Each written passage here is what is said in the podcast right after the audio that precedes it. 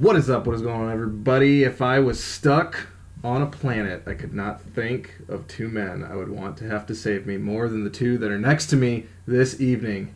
I'm going to talk to them on the other side of the song.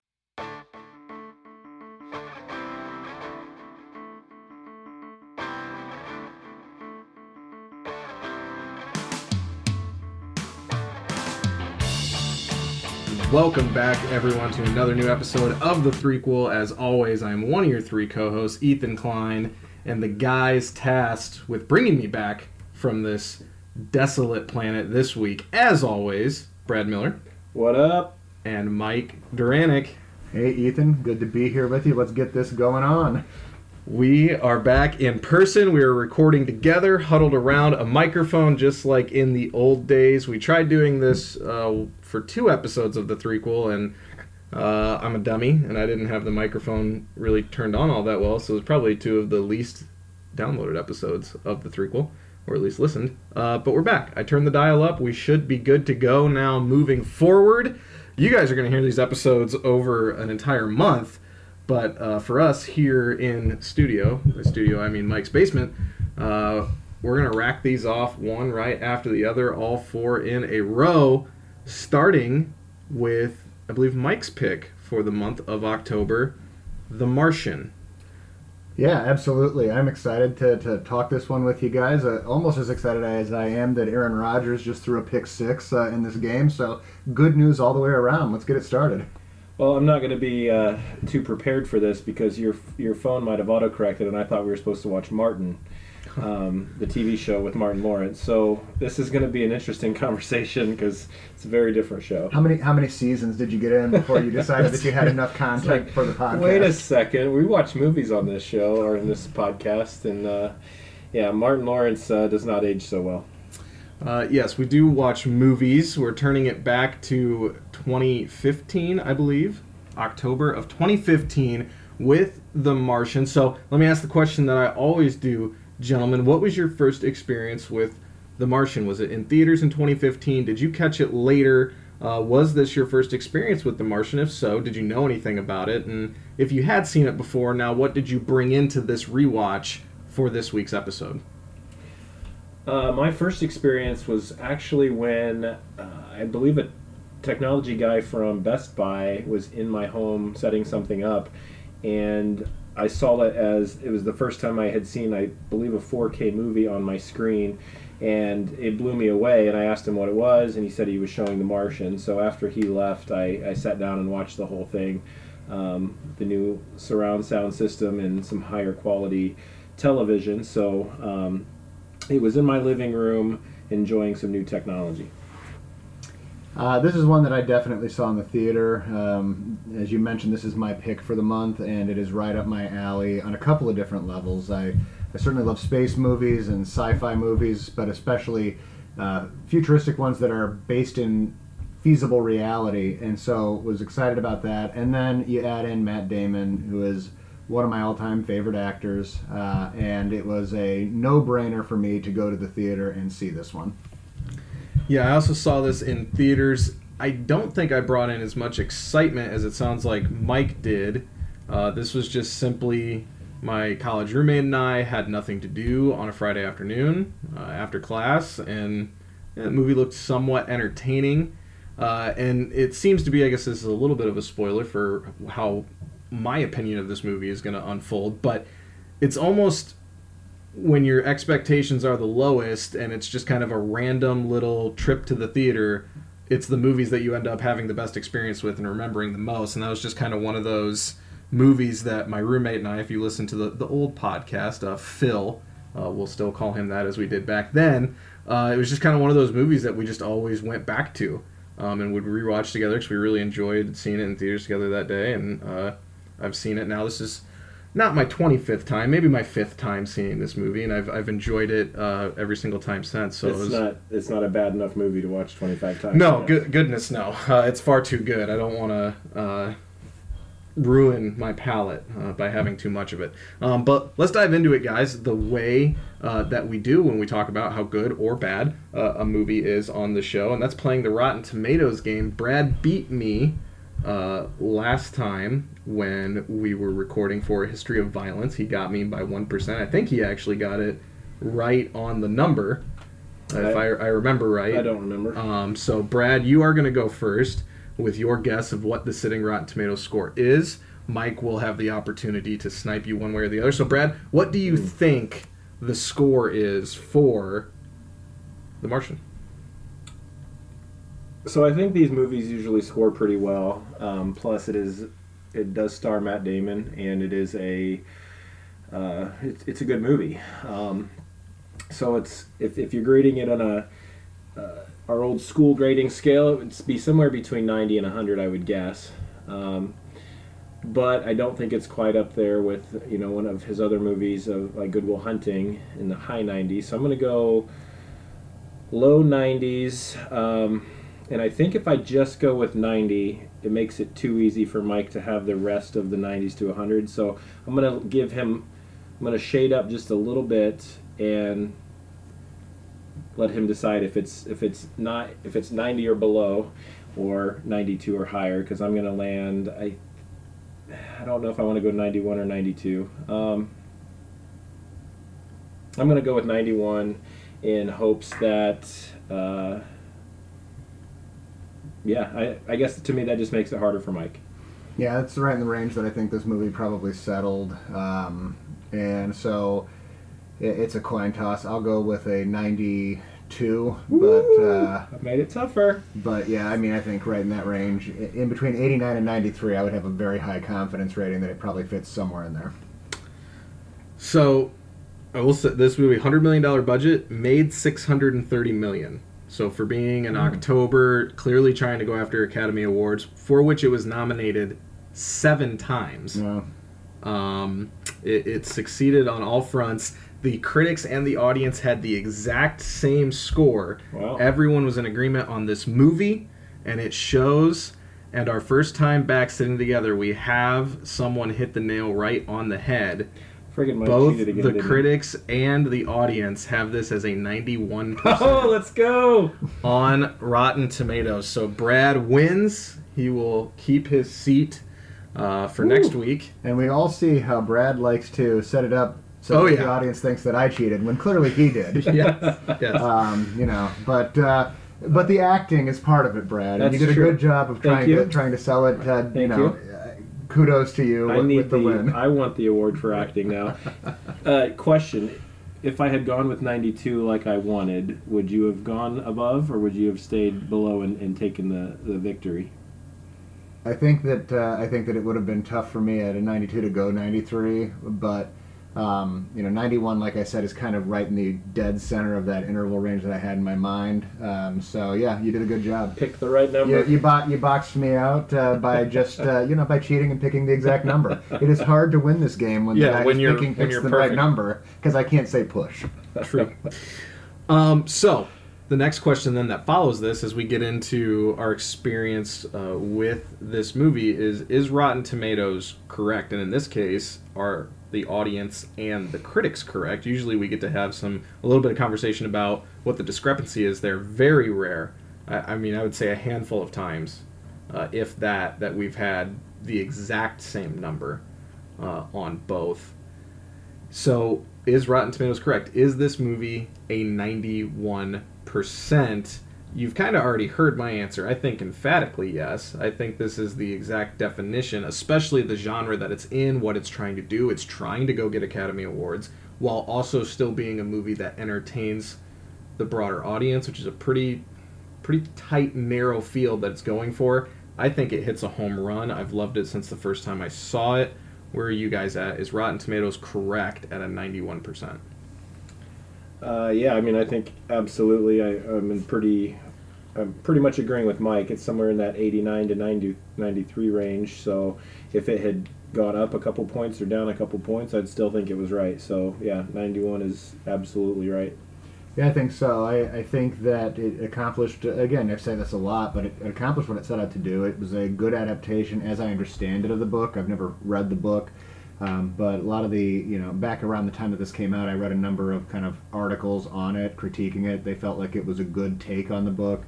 Um, and I think that it was extremely engaging, especially considering the fact that large parts of this movie, as we're going to talk about, are a guy by himself. And, you know, you, you think of movies that do that and do it well. Castaway immediately comes to mind, right?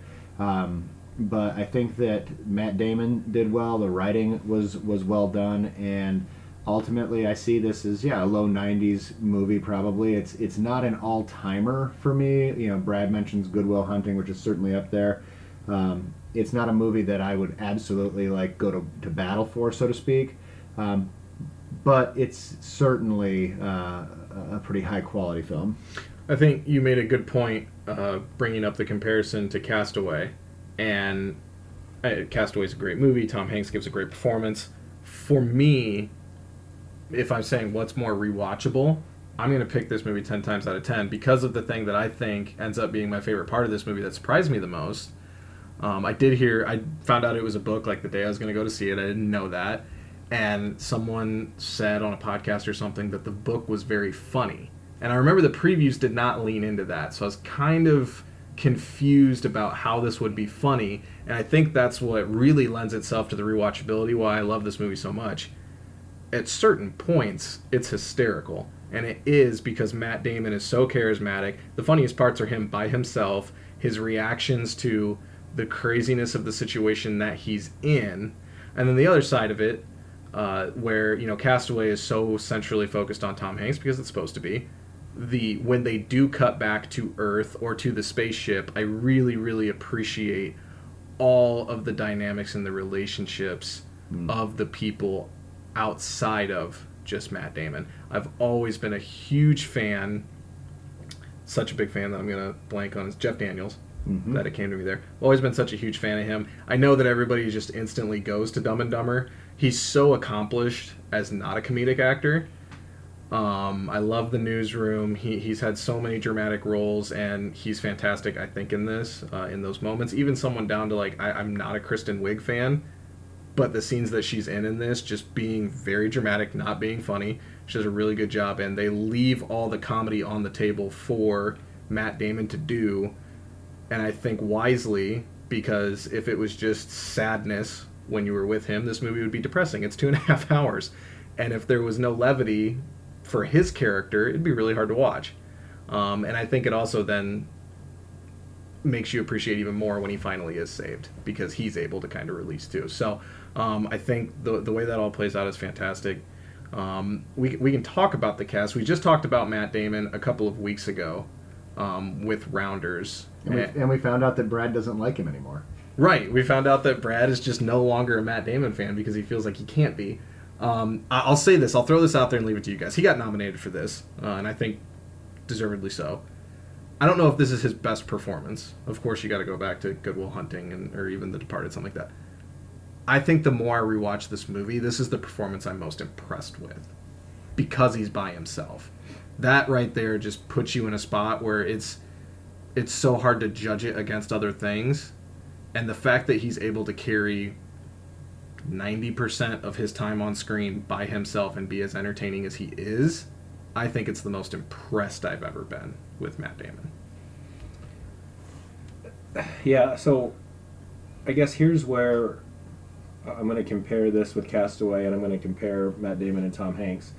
Um, I think Tom Hanks gave a better performance um, when it comes to just carrying a movie because, in some ways, he's not alone in this. Like, in some ways he's still uh, you know he's making video recordings he's he's sending transmissions uh, he finally connects uh, you know via the I don't remember what the the computer the laptop yeah, the, yeah. the lap the laptop because it's on the the rover or something like that and you know I think where he doesn't know that people are looking for him or trying to get back to him I think he assumes but we know that the whole time. So we know that he's not alone. And I think that's where people connect with this movie more so than Castaway is that we can relate to the idea of feeling alone, knowing that people are on our side working for us, even if we don't always feel it. Like, it's a huge connection to think, you know what, even when we feel alone, there's people that have our back. There's people that are trying to lift us up. There's people trying to help. And I think in Castaway, if I remember correctly, they just wrote him off as dead. Yep. They quit searching. He had to save himself. He had a volleyball to talk to. He didn't have any kind of connection with anybody else. So while he was far away, for half of this movie, he was interacting with people. Um, he even had people that were there living with him, so he had their things left behind. He had ways to connect to them. You know, Tom Hanks had whatever things were in FedEx packages that washed up on shore. You know, so I think that there's two differences, and I think that's also why Castaway is a harder watch because people don't want to think, oh, if I was ever alone, people are going to give up on me um, and think I'm dead and stop looking. So I think that yes, The Martian is more rewatchable, but as far as performances go, and when you compare the two, I think Tom Hanks um, killed it, and I think Matt Damon would probably admit that. Like I, pro- he he would probably admit that he, you know, forged this character in in homage to Tom Hanks in some ways in the performance that he gave. So. Um, not knocking The Martian at all. I, I really enjoyed it. Uh, I think I ranked it just outside of our top 20 on the uh, maybe 21, 22, somewhere in there on our list. But uh, yeah, I think that's where I fall. As far as his best performance, you know, obviously I've got Good Will Hunting above this, um, but this this could be second because he kind of gets lost in the ocean movies. He gets lost a little bit in um, The Departed. He gets, uh, you know, there's quite a, uh, a few good actors in in Rounders you know, I, I don't know what else we would put up there as far as his Mount Rushmore, but um, this is definitely on his Mount Rushmore of top performances when when push comes to shove. Well, I, as I'm looking at my list right now, I had this a little higher than you. I had it at 13, but Matt Damon, um, not the not necessarily the lead in each of these, but uh, has a, a part at least in five of my top 13 movies that we've done because he also, of course, was in Interstellar, Yep. um, which is up there for me, and then along with with Rounders and then uh, The Departed and Good Will Hunting are both inside my top four. Um, so it- he continues to to pick winning movies. You know, Brad, I think that you did a good job of. Uh, critiquing some of the differences between Hanks' performance and Castaway, I think your your critiques are fair. So I won't really belabor those. Um, but what I will say is, you know, he Matt Damon. I think the challenge for his career, right, such as it is, is that his first movie, so to speak, his first big movie, Good Will Hunting, he knocked out of the park in a way that most actors do their entire career and never hit that peak. And so he probably will never hit that peak again. but to say that that's a, a problem in his career, I mean, you know, I just listed five movies. Um, and then that doesn't include the Bourne movies or the Ocean's movies or any of these other movies that he is he's very good in.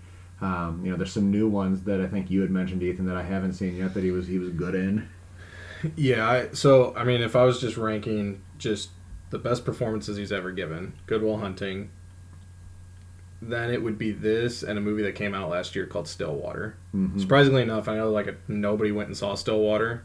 It was fantastic, and it was not because it was a great movie. It was because for two hours and twenty minutes, Matt Damon gave amazing work.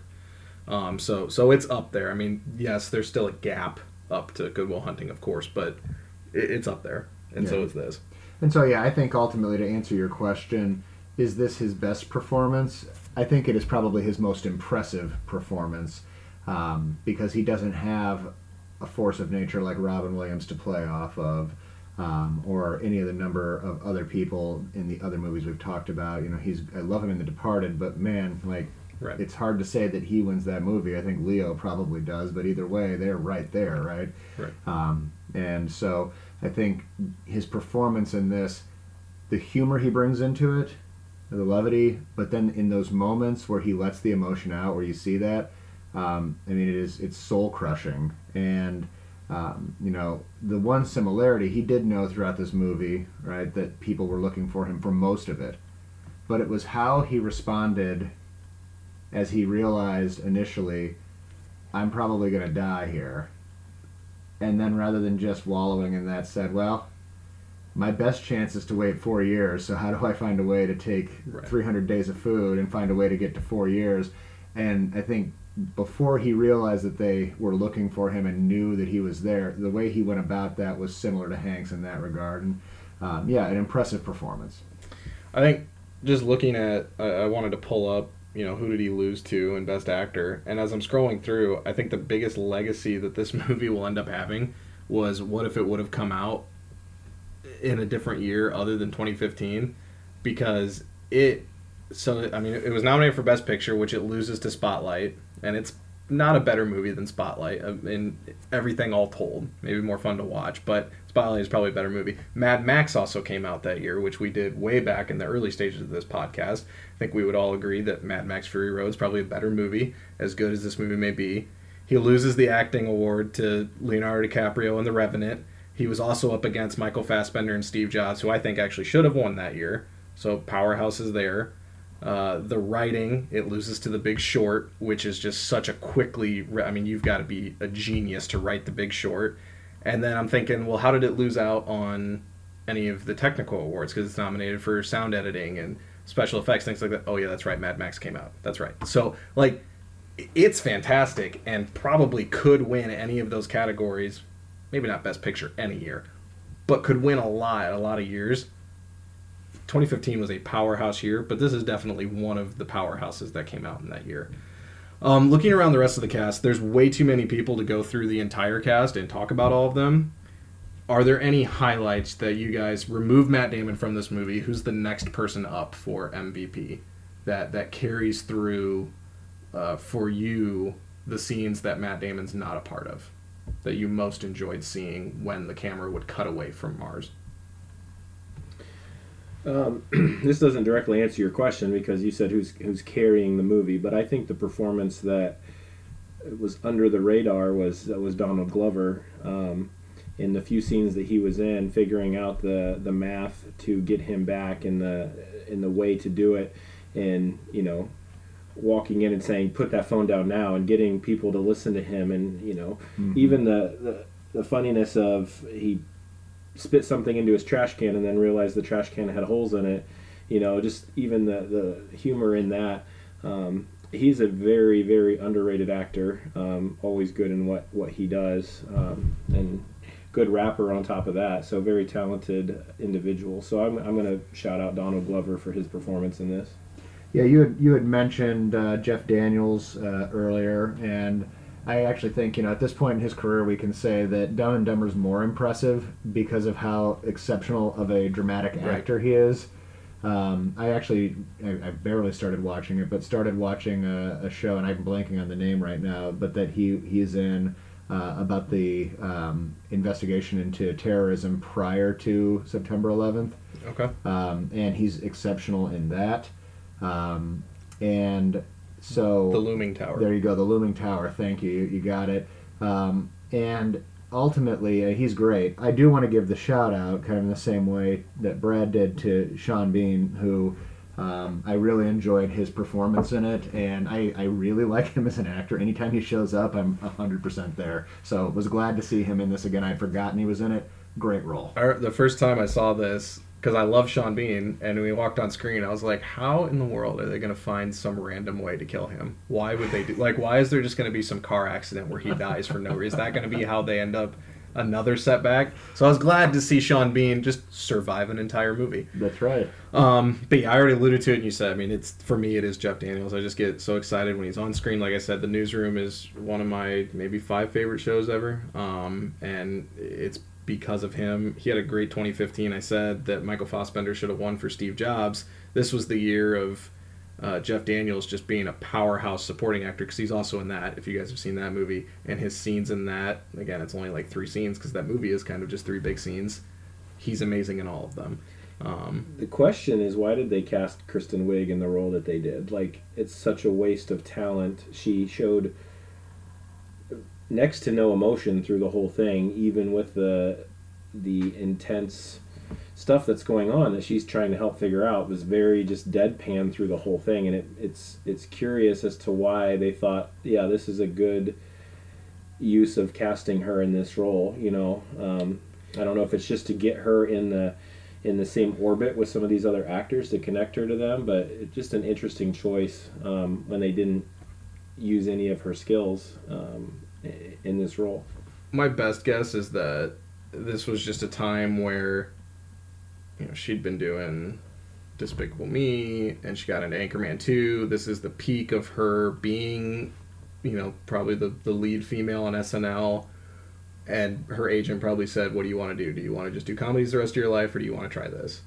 And she went in it and then maybe she didn't enjoy it because she responded from being in The Martian with being in Zoolander and Sausage Party and Ghostbusters. So she definitely leaned back into uh, the But other. if I remember right, I can't think of what it is off the top of my head, but she has other dramatic roles where she she can bring it as a dramatic actor.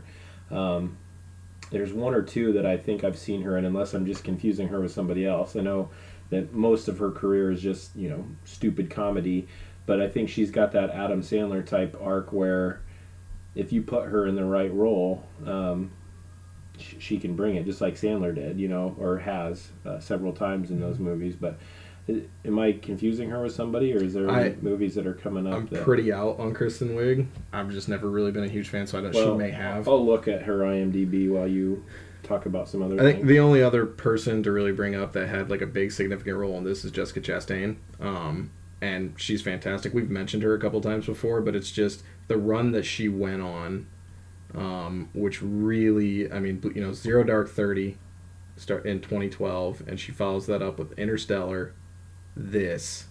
I mean, that's a that's a three movie run that has carried her a long way. Um, some of the movies she's been in have been misses since then that are aren't her fault. Um, but she is someone who every time she signs on to do a movie could win an Academy Award, and I think she's fantastic, especially in these three.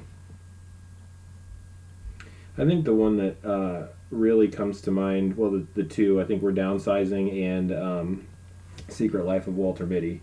Those two, Okay, I think, yep. were the ones that, that kind of stand out. Now, are they huge dramatic roles? No, but but she definitely uh, held her own in those. So, um, yeah, she's definitely a good a good actress.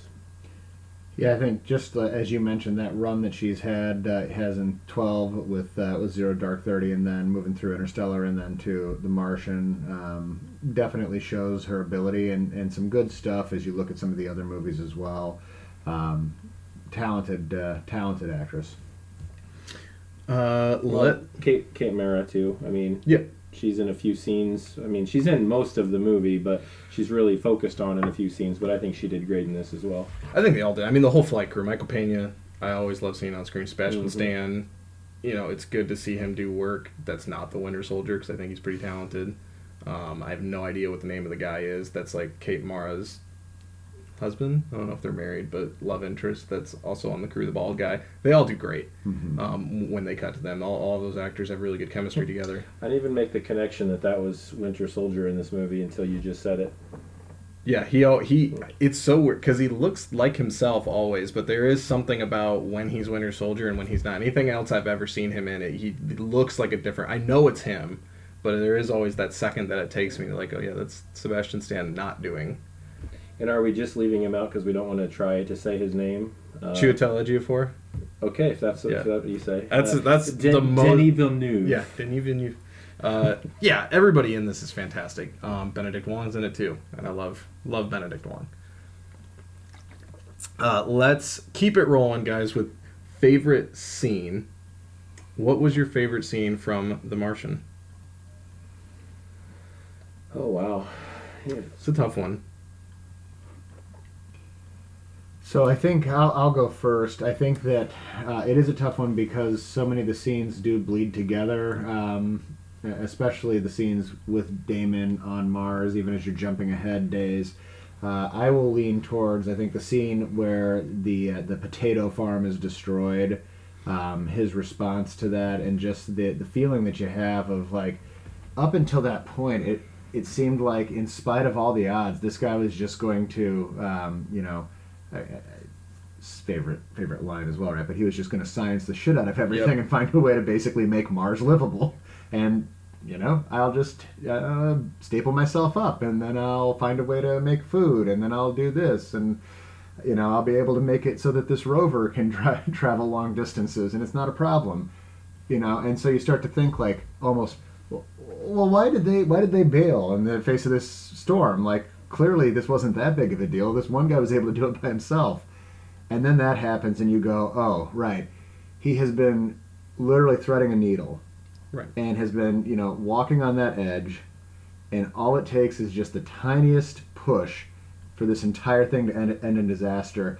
And the hopelessness that you see from him in that response, um, I think great acting from Matt Damon, but in particular, the way they had set that all up when he goes in and sees that all that food's destroyed is such a gut punch for you as an audience member.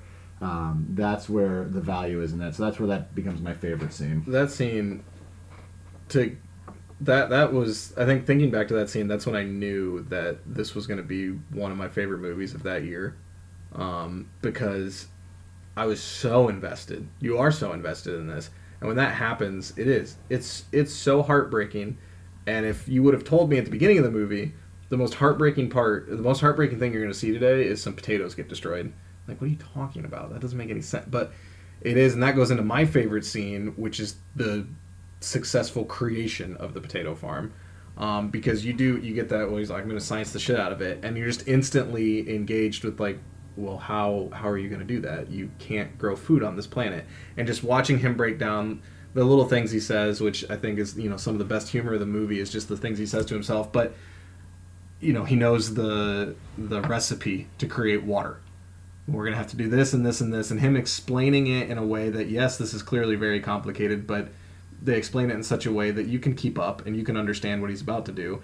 And he blows himself up which he says and admits. And then when he finally does get you see that just something a simple image of water just dripping down that Mhm. that plastic sheet and you know that he's succeeded in you know taking care of the plants and all that stuff that's my favorite scene just because that is what this movie is him just creating answers to problems and you get to see that whole process dragged out right there so it's kind of a longer scene but just that whole him actually getting the potatoes to grow Yep. Uh, mine's kind of a cheat. I'm gonna say it's it's really like the last 25 minutes, um, because the way this worked for me, I was watching the movie um, later at night. Started to my eyelids started to get heavy, so I shut it off, and I had to come back the next day to watch the last 25 minutes, and instantly you're just pulled right back in and then you just you're going through this roller coaster of emotions and you feel it and you're like okay this movie really has me bought in even though i had to take a break go to bed come back um, and really really enjoyed that even the part at the end and this is where i think both he and tom hanks killed it in in the area that's it's uh, probably a little underappreciated is the nuance of how awkward it must be now to think they were going to die alone somewhere, and now they're back around people. Um, spoiler alert: if you haven't seen Castaway, uh, he does get off the island. So uh, to to see him in that classroom where he's standing up there making jokes, and he's pretending to feel comfortable in there, and you could just tell the way he acted that scene and the way he carried himself is this is the most uncomfortable I've been, um, and maybe in some ways. Uh, was is longing to to be back where where he was, you know, because that had become his life and what was going to be his reality. And when the and and Mike's scene where that where those potatoes get destroyed, he's right back to where he's like, okay, I'm to die here, you know, um, and just really really well acted there at the end when um, he makes that joke about eating his own poop or something, but you can tell that he's still just not comfortable around people. So that last 20 25 minutes is my favorite scene. Favorite line uh, which might be harder for me even than favorite scene. There's so many just humorous lines um, i think for me it's his explanation of why he's a space pirate i think that that whole thing i mean i won't read the whole thing but he's going through the laws of being on open water and stuff like that and then he just ends it with i'm mark watney space pirate and i think that little monologue is a perfect explanation of what his character is. Um, he's a smartass, uh, and he knows it, and he doesn't care. And if anybody else doesn't like it, he's going to bring them along because you all are home on Earth and I'm stuck on this planet. So indulge me a little bit. Um, and so I think that whole thing is just great. I think it's hilarious. Um, and again, kind of with some of the sciencey stuff, everything he says is correct, and it's kind of interesting because he is this really incredibly smart guy, and while being a smart guy, he's still a smart ass. So I think that's my favorite line is the explanation of how he comes to be Mark Watney, space pirate. Yeah, even though Mike kind of already shared his, if that is his answer to the question, I'm gonna I'm gonna say the same one that you did, Ethan, but for a different reason. Because as he was saying that, I'm picturing uh, a real NASA scientist, not Matt Damon playing a NASA scientist, being uh, or a botanist, I guess, being in space on Mars, and it's a perfect line because you know, you know, our pick the nerdiest person you know, the smartest person you know, and you know they're going to have that line of "I'm a space pirate." Like it was so perfect Yeah. because you know you chuckle because Matt Damon's saying it. If that if our nerdy friend says it, you kind of are going to roll your eyes because you also expect that person to do it because they probably also you know blurt out random things at random times and say those lines uh, in other places. So that got a chuckle out of me because it actually felt very perfect for what a NASA botanist would do, realizing that he can be the cool guy, be the pirate. You know, um, even though he lives a cooler life than all of us already because he's he's an astronaut. So um, yeah, it, it was a it was a good line for sure. The only other one I'll, I'll throw out again, very simple, very short, to the point. No, I will not turn the beat around. and again, it's just the humor that he brought into so many of those scenes by himself. Pretty good stuff.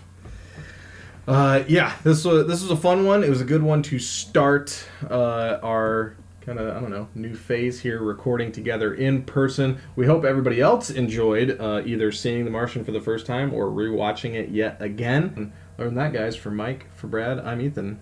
We'll see you next time.